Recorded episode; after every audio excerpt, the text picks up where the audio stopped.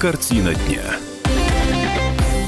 обсерватор и другие сложные слова сегодня в программе «Картина дня». Всем добрый вечер, меня зовут Илья Архипов. У второго оранжевого микрофона сегодня наш постоянный соведущий. Раз в месяц к нам, к нам приходит Алексей Смирнов, руководитель межрегионального общества защиты прав потребителей «Народный контроль». Алексей Васильевич, добрый вечер. Здравствуйте. А, функция вам понятно? Обсерватор? А, нет, это не ругательство. А дело в том, что обсерваторы для карантина по коронавирусу, ну а как же, я, как же без него в эфире-то, открываются теперь по всей области. Сегодня в Струнинской больнице открылся первый в регионе такой обсерватор для наблюдения за лицами, прибывшими из эпидемиологически неблагополучной территории по новой инфекции. А вот 23 марта у нас в Заклязьминском, давайте расшифруем, специально приспособленное учреждение для изоляции и медицинского наблюдения. То есть теперь не дома. На 14 дней вот этот вот на, то, то есть на весь инкубационный период, будь любезен. По данным Роспотребнадзора, в России в ближайшее время 400, даже более 400 таких обсерваторов на 25 тысяч мест развернут. Но у нас, я напомню, что у нас никто, слава богу, не болеет, 0, 0, 0. А вот что касается тех, кто под наблюдением, вот э, перед эфиром у меня еще была цифра 136. Э, непроверенные, э, значит, непроверенные цифры мы договорились в эфирах не выдавать. Тем не менее, есть у нас и циферка в два раза больше. О том, что якобы в два раза больше. Народу сейчас у нас на таком, на самоизоляции, проще говоря. Алексей Васильевич, а вот давайте представим, что вам придется две недели сидеть дома. Э, Илья, я несколько другую чуть вас уведу в сторону. Давайте. Э, у меня ребенок стал плохо себя чувствовать. То есть температура 38. У меня жена сегодня звонит в детскую поликлинику на Пушкина и говорит, ну, начало, во-первых, два часа не могла дозвониться, там просто то трубку не брали, Невозможно. то занято. К сожалению, сейчас очень трудно. А потом ей говорят, а если он ходячий, вы сюда его ведите, у нее даже дар речи пропал. То есть ребенку 38, если ходячий, вы сюда ведите, чтобы сегодня э, день рабочий, ой, господи, здоровых детей, то есть сам в регистратуре предлагают прийти всех там заразить. Это готовность нашей медицины Владимирской к коронавирусу.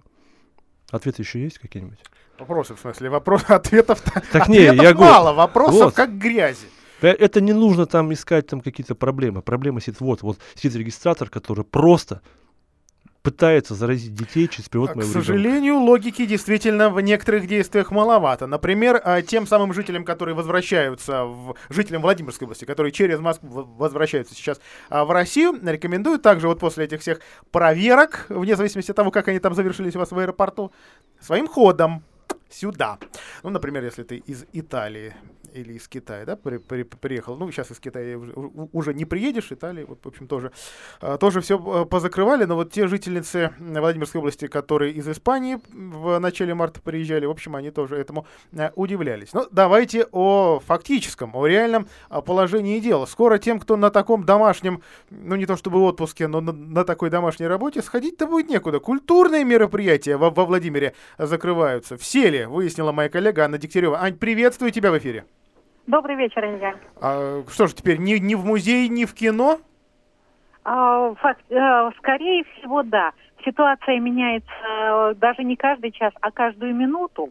Например, еще час назад, когда мы с тобой готовились к эфиру, мы обсуждали, что в музей сходить все-таки можно, так как в выставочных залах соблюсти э, режим э, э, удаленного осмотра проще. Там посетители могут держаться далеко друг от друга. И он там может быть один вообще, да. Ну, такое, может такое быть один посетитель на зал. Вот. И три минуты назад пришло сообщение, что в СМЗ все-таки закрывает свои экспозиции полностью.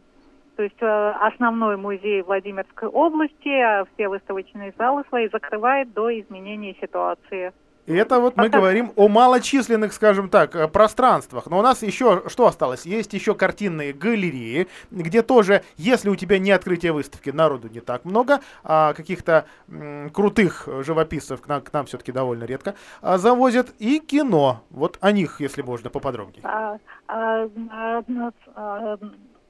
Кино пока что работает, но это тоже может измениться в любой час, в любую минуту. То есть э, сегодня вечером в оба Владимирских кинотеатре и Киномакс, и Рустино попасть будет можно. Что касается завтра, уже даже самих кинотеатрах этого не знают. Да. А, вот я сегодня... Пока что билеты в продаже есть. Так. Если кинотеатры закроют, то, соответственно, деньги будут возвращены. Картинные галереи. Центр, э, по-моему, называется он, ну, в народе дом, дом с привидениями. Пропаганды. Да. да, дом с привидениями, Центр пропаганды изобразительного искусства. Там пока что отменены все массовые мероприятия. Выставки для индивидуального осмотра пока работают, и даже пока нет информации о том, что отменяется открытие двух запланированных на конец недели выставки, э, выставок 19 марта и 20 марта откроются две выставки в рамках акции «Культурная весна». Вот их пока не отменили, но это не означает, что завтра утром не придет сообщение, что их тоже закрыли. А, так, это была Анна Дегтярева. Спасибо большое за комментарий о том, что культурная программа суживается, скукоживает, видите, сужается, конечно, скукоживается до чего-то минимального. Чем заняться? В очередях гречку расхватывать.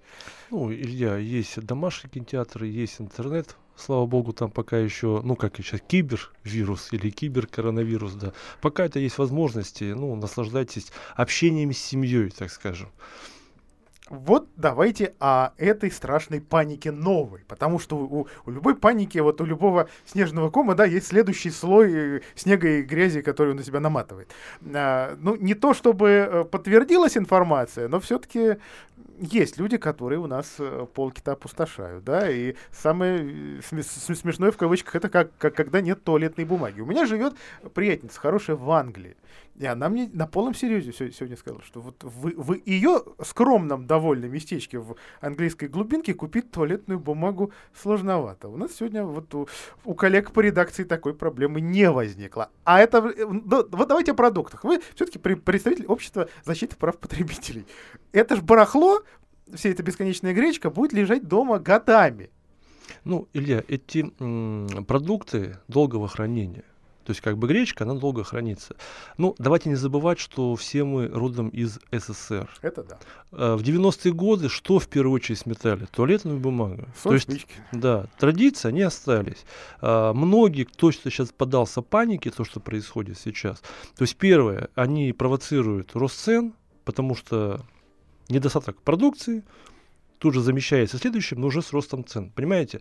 Э, если бы у нас было регулирование экономики, если у нас было бы законное регулирование цен на продукты питания, как помните, было там раньше, там 20 лет назад, в случае таких вот пиков, там шло ограничение, то сейчас бы ограничения бы эти вводились и жестко бы контролировались. Но наших торговцев, которые сейчас на фоне паники будут зарабатывать деньги, а зарабатывать будут деньги в основном малый и средний бизнес, как мы прекрасно понимаем, то это как бы не совсем хорошо. А, я сегодня ради интереса специально позвонил в департамент развития предпринимательства, а, мою бывшую работу, и у коллег спросил, а, у нас запасы-то есть, то есть у них проводилось совещание. Закрома-то Родины. Да, конечно, все это, все нормально. То есть а, на складах, не только Владимирских, но и так как у нас э, распределительные центры торговых сетей находятся за пределами, кстати, о птичках в свое время мы предлагали сделать в Владимирской области распределительный центр, как раз вот на период таких вот, как форс-мажоров, а, он бы стал, стал бы базовым складом. Но почему-то в то время, например, в 2014 году меня не поддержали. Именно строительство, именно распределительного центра для Владимирской области, для тех же самых ферм и все остальное мы сейчас приходим к тому, что в любом случае, рано или поздно, как до какого-то губернатора дойдет, что это необходимо делать. В том числе целых, целях безопасности нашего населения. То есть, как бы, в любом случае, неважно, что там вирус будет, там, какой-то ЧС, э, речку там прорвет, плотину, еще что-нибудь, здесь как бы у нас будет затопление. В любом случае, запасы должны быть на складах. Это требование. Мы нашли место, куда можно сходить в ближайшие дни. Вернее, как? Сходить вот насчет состояния санитарного ничего не могу сказать. А вот насчет того, что там дверь не закрыта, это точно. А, Владимирская епархия не будет закрывать храмы и прерывать службы в связи с новой коронавирусной инфекцией. И тем не менее, рекомендации э, разного рода а наши храмы, наши приходы получили. Подробности у Валерии Прониной. Лер, добрый вечер. Здравствуйте, Илья. Во Владимирской епархии рассказали действительно, что пока все богослужения будут идти по расписанию. У нас в регионе на сегодняшний день не зарегистрировано ни одного случая заболевания коронавирусом. Поэтому жители, как и прежде, могут посещать храмы. Только от посещений просят а, воздержаться прихожан с повышенной температурой или недомоганием. А, митрополит Владимир Суздальский Тихон призвал не поддаваться панике и соблюдать все рекомендации. По поводу больших служб, которые проводятся, например, на Вербное воскресенье или же на Пасху, он сказал, что все состоится. Но если, цитата, события будут развиваться угрожающе, то мы будем выполнять все рекомендации Министерства здравоохранения. Но пока конкретных рекомендаций нет. Конец цитаты. А, Лер, а... сегодня довольно много споров в интернете. Ну, понятно, что в, в интернете как раз верующих-то, наверное, поменьше, спорщиков побольше. А, а все-таки внимание к тому, что а, многие предметы обихода церковного, а, а, а, они, скажем так, не одноразовые, да, и не дезинфицируются. Ну, считается, что какие там они серебряные, и могут... Вот, вот а, здесь хоть какие-то изменения в связи с реальной угрозой, они м, про происходят, или это все, да, опять же, на усмотрение тех, кто служит в конкретном приходе, конкретном храме?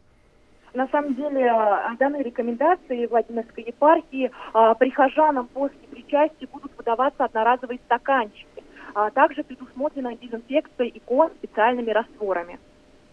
Спасибо большое, э, Лерия, э, Валерия Пронина на прямой связи с нами. Ну и по словам э, нашего митрополита, фонд Андрея Первозванного готовится выехать в Израиль за благодатным огнем на Пасху. Но вот ожидать, а получится ли его привести в середине апреля, 19 числа у нас Пасха, непонятно. Ну, Израиль-то закрыт.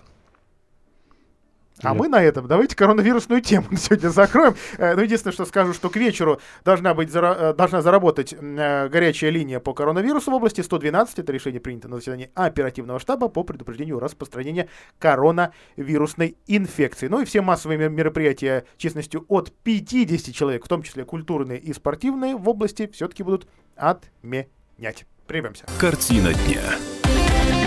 А продолжаем наш прямой эфир. Это эфир «Комсомольской правды». Ну, давайте еще три слова про эту заразу. Сотрудники Волгобаса, во-первых, возвращаются на рабочие места. Все, китайские комплектующие обещают пойдут. В общем, потихонечку с вчерашнего до 20 народ потихонечку будет выходить а, на работу, а 365 человек на, на минуточку были в простое с 4 марта. И вот еще вчера были сообщения, что этот, э, этот простой продлится. Но вот сегодня уже иные сообщения.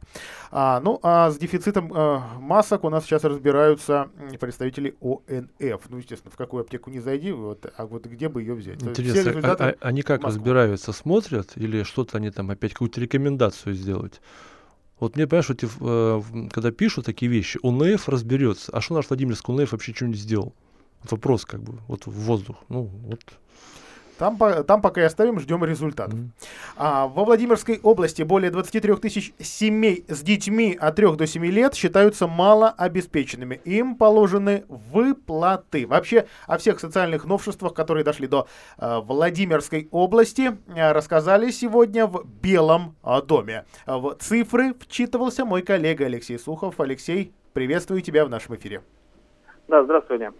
Начнем с э, ветеранских денег, да, у нас э, к, ю, к юбилею Победы э, сразу несколько, скажем так, несколько выплат одновременно. В общей сумме э, получат выплаты наши уважаемые ветераны по 100 тысяч рублей. А вот всем ли, всем ли положено и все ли выплаты будут одинаковые? Потому что есть так называемые приравненные, да, и есть вдовы участников. Вообще, как, как, когда начинаешь вникать в суть, ты понимаешь, что есть еще военные конфликты, э, участники которых считаются ветеранами Великой Отечественности и Великой Отечественной и не считаются. В, в, в, в общем, в этой теме можно сломать, ну не знаю, мозг. Вот давай по -по попробуем этого не сделать. Безусловно. Ну смотри, во-первых, э, про вдов э, с ними очень интересно. Давай я их чуть-чуть на потом оставлю, потому что сначала нужно рассказать о самой э, большой э, группе э, категорий, вот, э, у которых самые большие выплаты, это ветераны непосредственно Великой Отечественной войны, инвалиды, э, блокадники, бывшие несовершеннолетние узники концлагерей, э, а также вдовы инвалидов и участников той, э, вот, той войны. Э, им на федеральном уровне к, этой, к этому 9 мая положено 75 тысяч рублей плюс 15 тысяч из областного бюджета. То есть вместе получается 100 тысяч рублей. Это вот единовременная выплата. Ее должны до 26 апреля всем перевести. Что-то у нас не получилось, Леш, подожди. 75 плюс, плюс, плюс 15? Ой, 90, 90, 90 тысяч. Да, да, да, да, конечно. Спасибо, что меня поправил. А, вот, а со вдовами, тут интересный момент, вдовам помимо вот федеральной этой выплаты в 75 тысяч рублей положено на региональном уровне не 15 тысяч, а 3606 рублей. Вот, казалось бы, ущемление, но с другой стороны, они имеют при этом право на, и на другие выплаты э, по другим категориям. Э, то есть, например, э, по труженикам тыла и по детям войны. То есть, если, грубо говоря, вдова вот во время а, войны была несовершеннолетней, 17 лет, э, вернее, она тогда еще не вдовой была, то есть, э, да, а, вот, э, и при этом а, работала в тылу, а, соответственно, ей положена сразу выплата по труженикам тыла, это 5 тысяч из областного бюджета, и как, дети, как ребенок войны ей еще тысяча рублей положено. Вот. А труженикам тыл еще параллельно с этим положены федеральные, э, компенс... э, федеральные подарки, такие, скажем так, 50 тысяч рублей. А, вот. так, кто, кто, получается, войны... кто получается обиженным в этой всей истории? Ну, ты знаешь, э, в какой-то степени детей войны можно назвать обиженным, потому что у них нет, например, федеральной выплаты, и от областных властей они получают только тысячу рублей. Но, с другой стороны, приравнивать ребенка войны к, к ветерану тоже, конечно, может быть, будет неправильно. Тут палка о двух концах, тут действительно очень сложно. С одной стороны, а, и обижать э, эту категорию не хочется, но и в то же время согласись, что... Да, слишком много их им наобещали. А вопрос Алексея а, можно? Да, я думаю, они в какой-то момент стали даже такими заложниками вот этих э, политических дебатов э, разных. Э, да, Леш, вот твой тезка Алексей Смирнов тебе вопрос хочет задать. Алексей, добрый да, вечер. Да. А, да, у меня вопрос. У меня отец, он а, малолетний узник. А, у него положена федеральная выплата 15 тысяч рублей. А, ой, местная выплата 15 тысяч да. рублей и 75 тысяч федеральная. А да, тут недавно он мне звонит, недели три назад. Он говорит, слушай, говорит, какая-то женщина пришла, что-то пытается, чтобы я подписал. Ну, представляешь, это категория за 80+. Я прихожу, женщина не показала, что у нас собес, удостоверение якобы в машине забыла. А, дает подпись, там четыре подписи ставить, и говорит, мы вам вручим удостоверение ребенок войны. Я говорю, какая цель удостоверения? Вы, говорит, получите тысячу. Алексей, у меня к тебе вопрос. А, если бы мы это удостоверение получили, не было бы это двойная льгота, что потом с него тысячу рублей потребовали, или все-таки они плюсуются? Э, нет, тут в данном случае это явно какие-то мошенники, потому что эти выплаты, во-первых, э, никак не связаны ни с удостоверениями, ни с какими. Во-вторых, э, все эти выплаты, то есть я не знаю, зачем этот человек приходил, потому что... То есть, то есть, то есть никуда идти, клянчить эти деньги, писать заявление не надо? Но самое да, интересное, да, да. что у нее был список из других узников, понимаешь? Мне это тоже как бы напрягло. Да, в данном случае, то есть нужно сразу всех предупредить, что если к вам кто-то приходит, э, не слушайте ничего, потому что все это вам должно прийти ну, там в зависимости от того, как люди пенсию получают. То есть это именно по линии пенсионного ну, Так я отцу и объяснил, что как бы не пускай никого. А, да, Леш, давай, давай к другой теме, потому что о мошенниках мы в четвертой части программы подробнее нашим э, радиослушателям расскажем. Вот о э, малообеспеченных, тем, кому выплата положена в 5390, это тоже э, тезис из последнего послания Федеральному собранию. Да, э, в частности. Но она, в принципе, и раньше была эта выплата. А, просто сейчас к ней больше внимания в связи да, с этим вот э, посланием президента. А, тут э, эти 5390 рублей, они откуда взялись? Это половина от про нашего прожиточного минимума в регионе.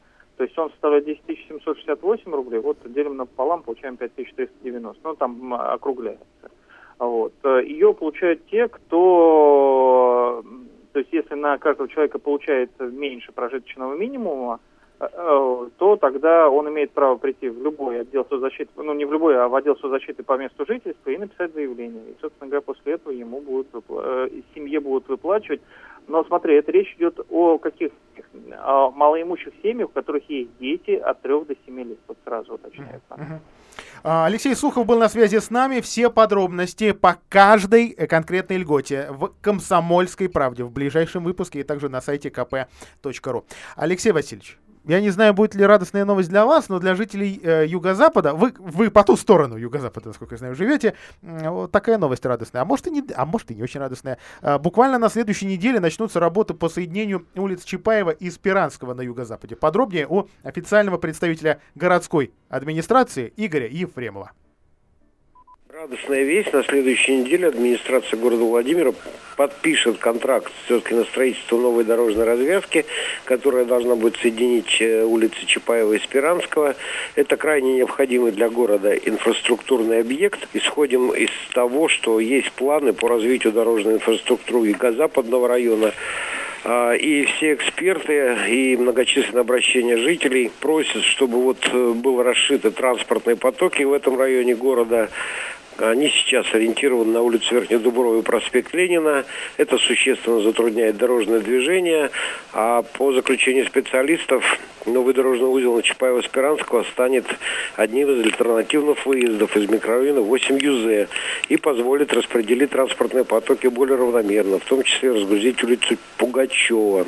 Строительство развязки на Чапаева-Спиранского финансируется исключительно, исключительно за счет средств городского бюджета в, в рамках муниципальной программы «Дорожное хозяйство города Владимира». Эта программа утверждена постановлением администрации города Владимира 28 декабря прошлого года. Расчетная стоимость работ 107 миллионов 585 тысяч рублей. Они рассчитаны на два года. Закончатся они в два этапа. Закончатся полностью в октябре 2021 э, года. Вот, казалось бы, всего несколько метров, а 107,5 миллионов рублей. Илья, ну, во-первых, начнем с того, что м- Сергей Борисович Федяев, известный вам, ваш коллега а, и мой коллега. Он Редактор руководитель... автогазеты. Да, а с моей стороны он руководитель Владимирского отделения народного контроля. Он три года этой проблемой занимался. То есть он вместе с жителями ходил и добивался Особенно жителями улиц Пугачева. Да, да, то есть как бы все это происходило. Естественно, а, я к этому отношусь положительно, потому что это в том числе и наша заслуга, именно народного контроля. Но это половинчатая мера по одной простой причине, что расшивать Пугачева Спиранского без Разина никак нельзя. То есть э, Разина? Э, Разина нужно, извините меня, делать, потому что, э, вы понимаете, э, для Ленина, для Ленина ничего не разошьется. То есть, как вы с Нижней Дубровой будете выезжать по, вернее, с Верхней Дубровой будете выезжать на Ленина, да. а здесь будет идти затык по Пугачева. То есть для Ленина ничего не изменится. Для того, чтобы расшить потоки, нужно сделать в том числе и улицу Разина, чтобы пошел поток, чтобы нагрузку снизить с Ленина. Потому что просто сделать Спиранского, ну, это ни о чем. Понимаете, для вот, э, помощи для жителей, для выезда не будет никакого. Они упрутся в улицу Ленина. Но не более чем, только в разных сторонах. Чуть дальше, чуть ниже. Давайте договорит Игорь Ефремов о том, как будут строить. Подготовка к строительству дорожной развязки уже началась. На первом этапе планируется реконструировать участок автомобильной дороги по улице Чапаева, устроить кольцевое движение на пересечении этой улицы с улицей Василисина.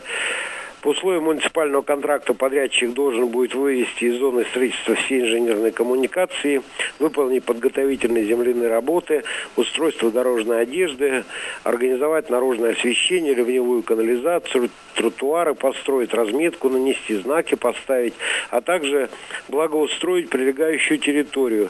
На втором этапе работ предусмотрена реконструкция участка автодороги по улице Василисина от дома 22Б до нового кольцевого кольцевого пересечения с улицы Чапаева. Также на втором этапе запланированы не только подготовительные земляные работы, устройство дорожной одежды, наружного электроосвещения, тротуаров, разметки и знаков, но и, например, защита э, газопровода с устройством для этого специального футляра. Ну, как я уже сказал, работы полностью должны завершиться к октябрю 2021 года. На этом прервемся. Картина дня. А, во Владимирской области в этом году, да и в городе, что для нас, наверное, э, куда интереснее, раньше стартует дорожный ремонт. Во-первых, уже сегодня определили, э, точнее, сегодня сообщили о том, что а, уже летом завершатся работы во дворах. О том, что сегодня определили подрядчиков на городские дороги. Их, правда, всего в списке-то 8 штук. Там проспект Лейна, Верхний Дуброва, Устья-на-Лабе, Луначарка и так далее. Все, пожалуйста, подробнее на Э, сайте kp.ru есть, да и в наших эфирах мы говорили. И, и фирмы это будут делать Владимирские. Но мы понимаем, что как, как бы юрлицо-то может быть Владимирское, рабочее, э, неважно откуда. Я просто пытаюсь этим новостям, Алексей, э, Алексей Васильевич, порадоваться. Потому что знаю, что в этом году город Владимир денег-то получил на дороге вроде бы больше. Хотя по суммам больше не получается. А вот потому что деньги перераспределяли, и Владимир деньги получает напрямую, кажется, что у нас дороги ну просто, ну просто обязаны быть лучше. Я знаю, что э, эксперты, в том числе эксперты Народного фронта, к этой информации относятся очень скептически. Народного контроля. Народного контроля, простите меня, пожалуйста. А, да, Илья, ты правильно говоришь. Ну, я как житель Владимирской области, э, очень негативно воспринял новость прошлого года, когда закательное собрание, оно перераспределило дорожный фонд, пополнение дорожного фонда. Да.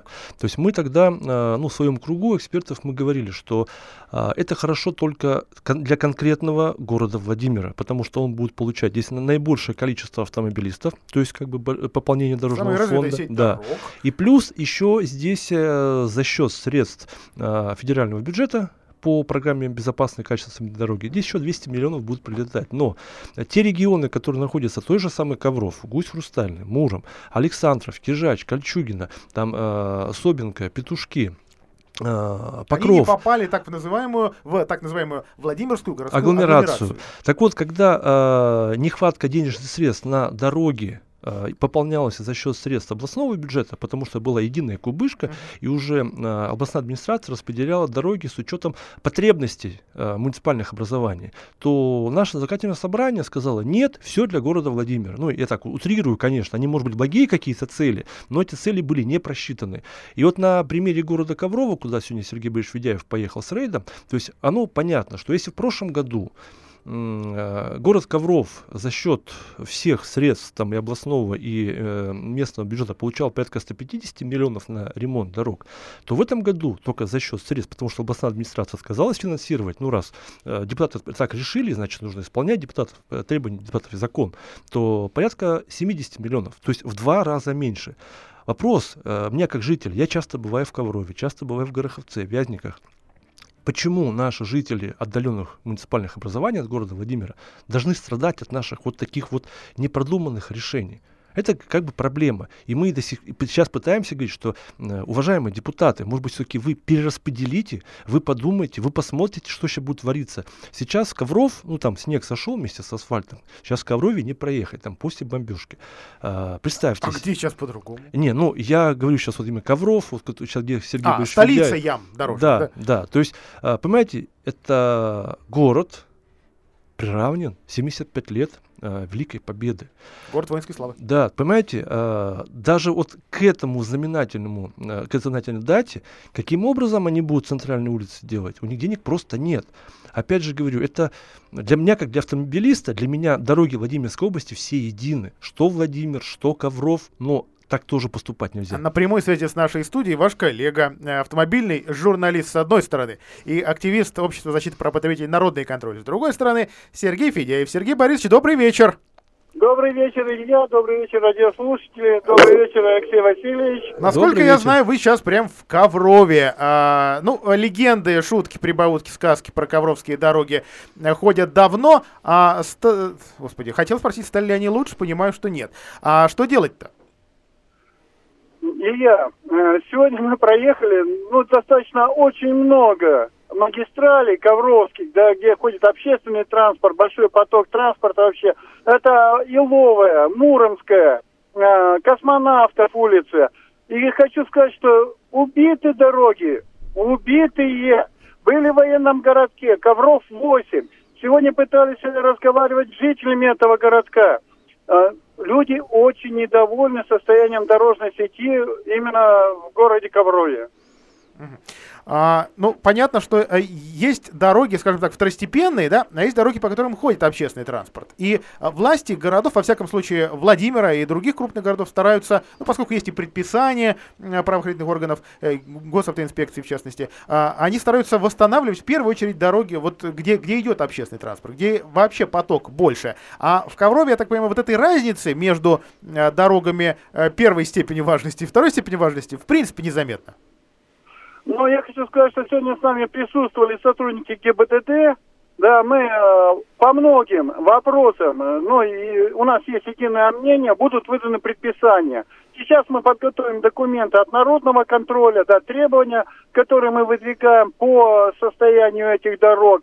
Ну и посмотрим реакцию администрации. Хотели мы сегодня встретиться э, с представителями администрации городской, но, к сожалению, не получилось.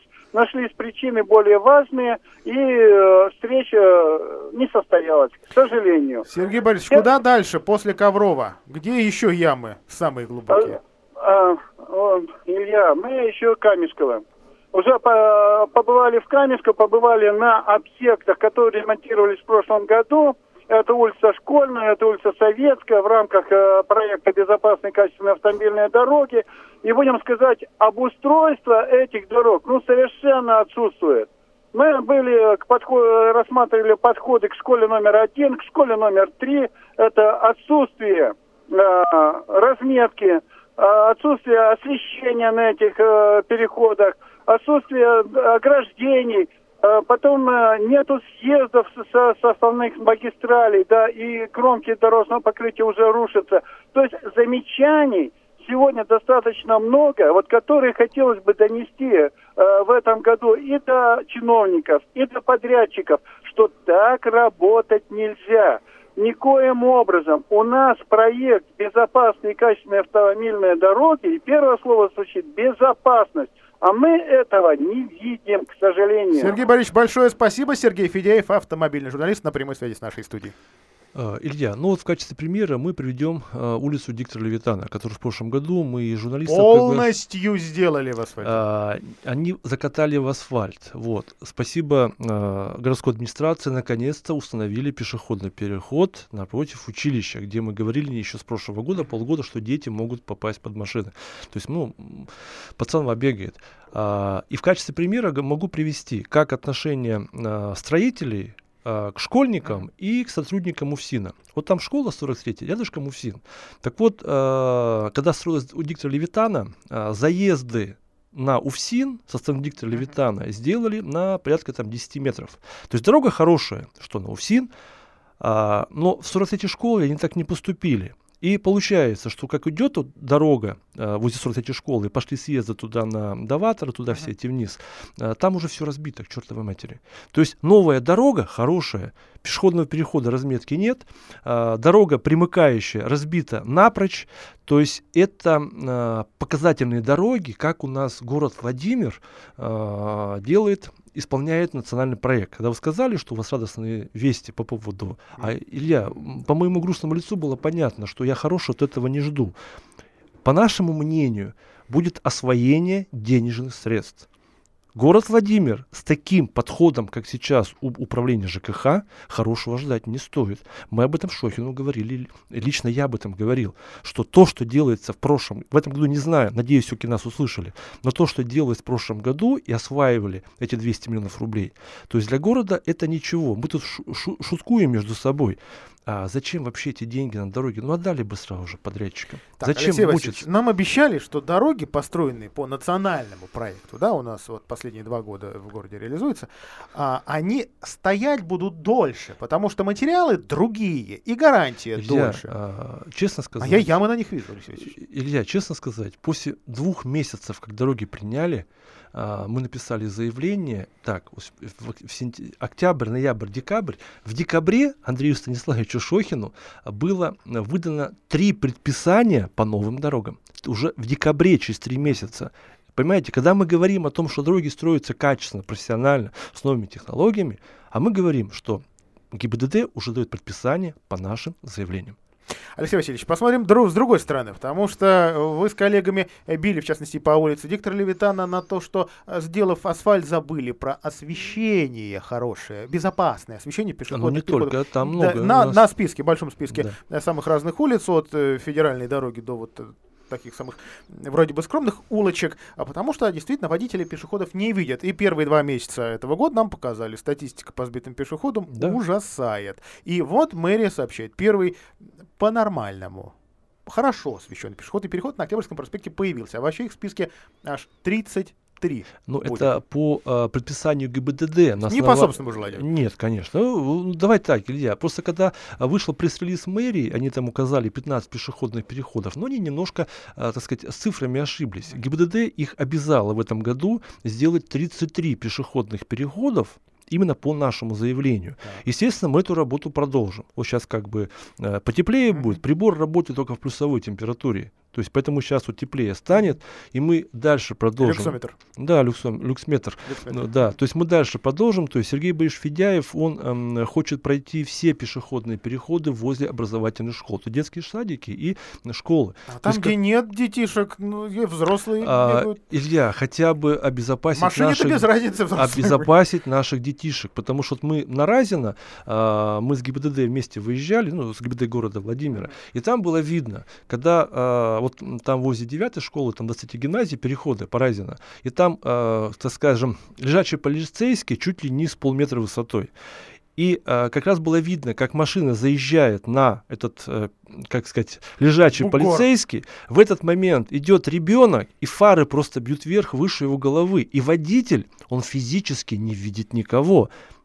И вот вопрос следующий, что при отсутствии освещения, и когда ребенок переходит такие лежачие полицейские, это, ну, понимаете, водитель же будет всегда виноват в этом. Вот мы об этом-то и говорим, что прежде чем наказывать водителя, создайте безопасные условия, чтобы он ездил. На этом мы прервемся после рекламы. Э, Мы поговорим о том, кто стучится в нашу дверь под видом э, полицейских и под видом социальных работников. А с Алексеем Васильевичем на этом прощаемся. До свидания.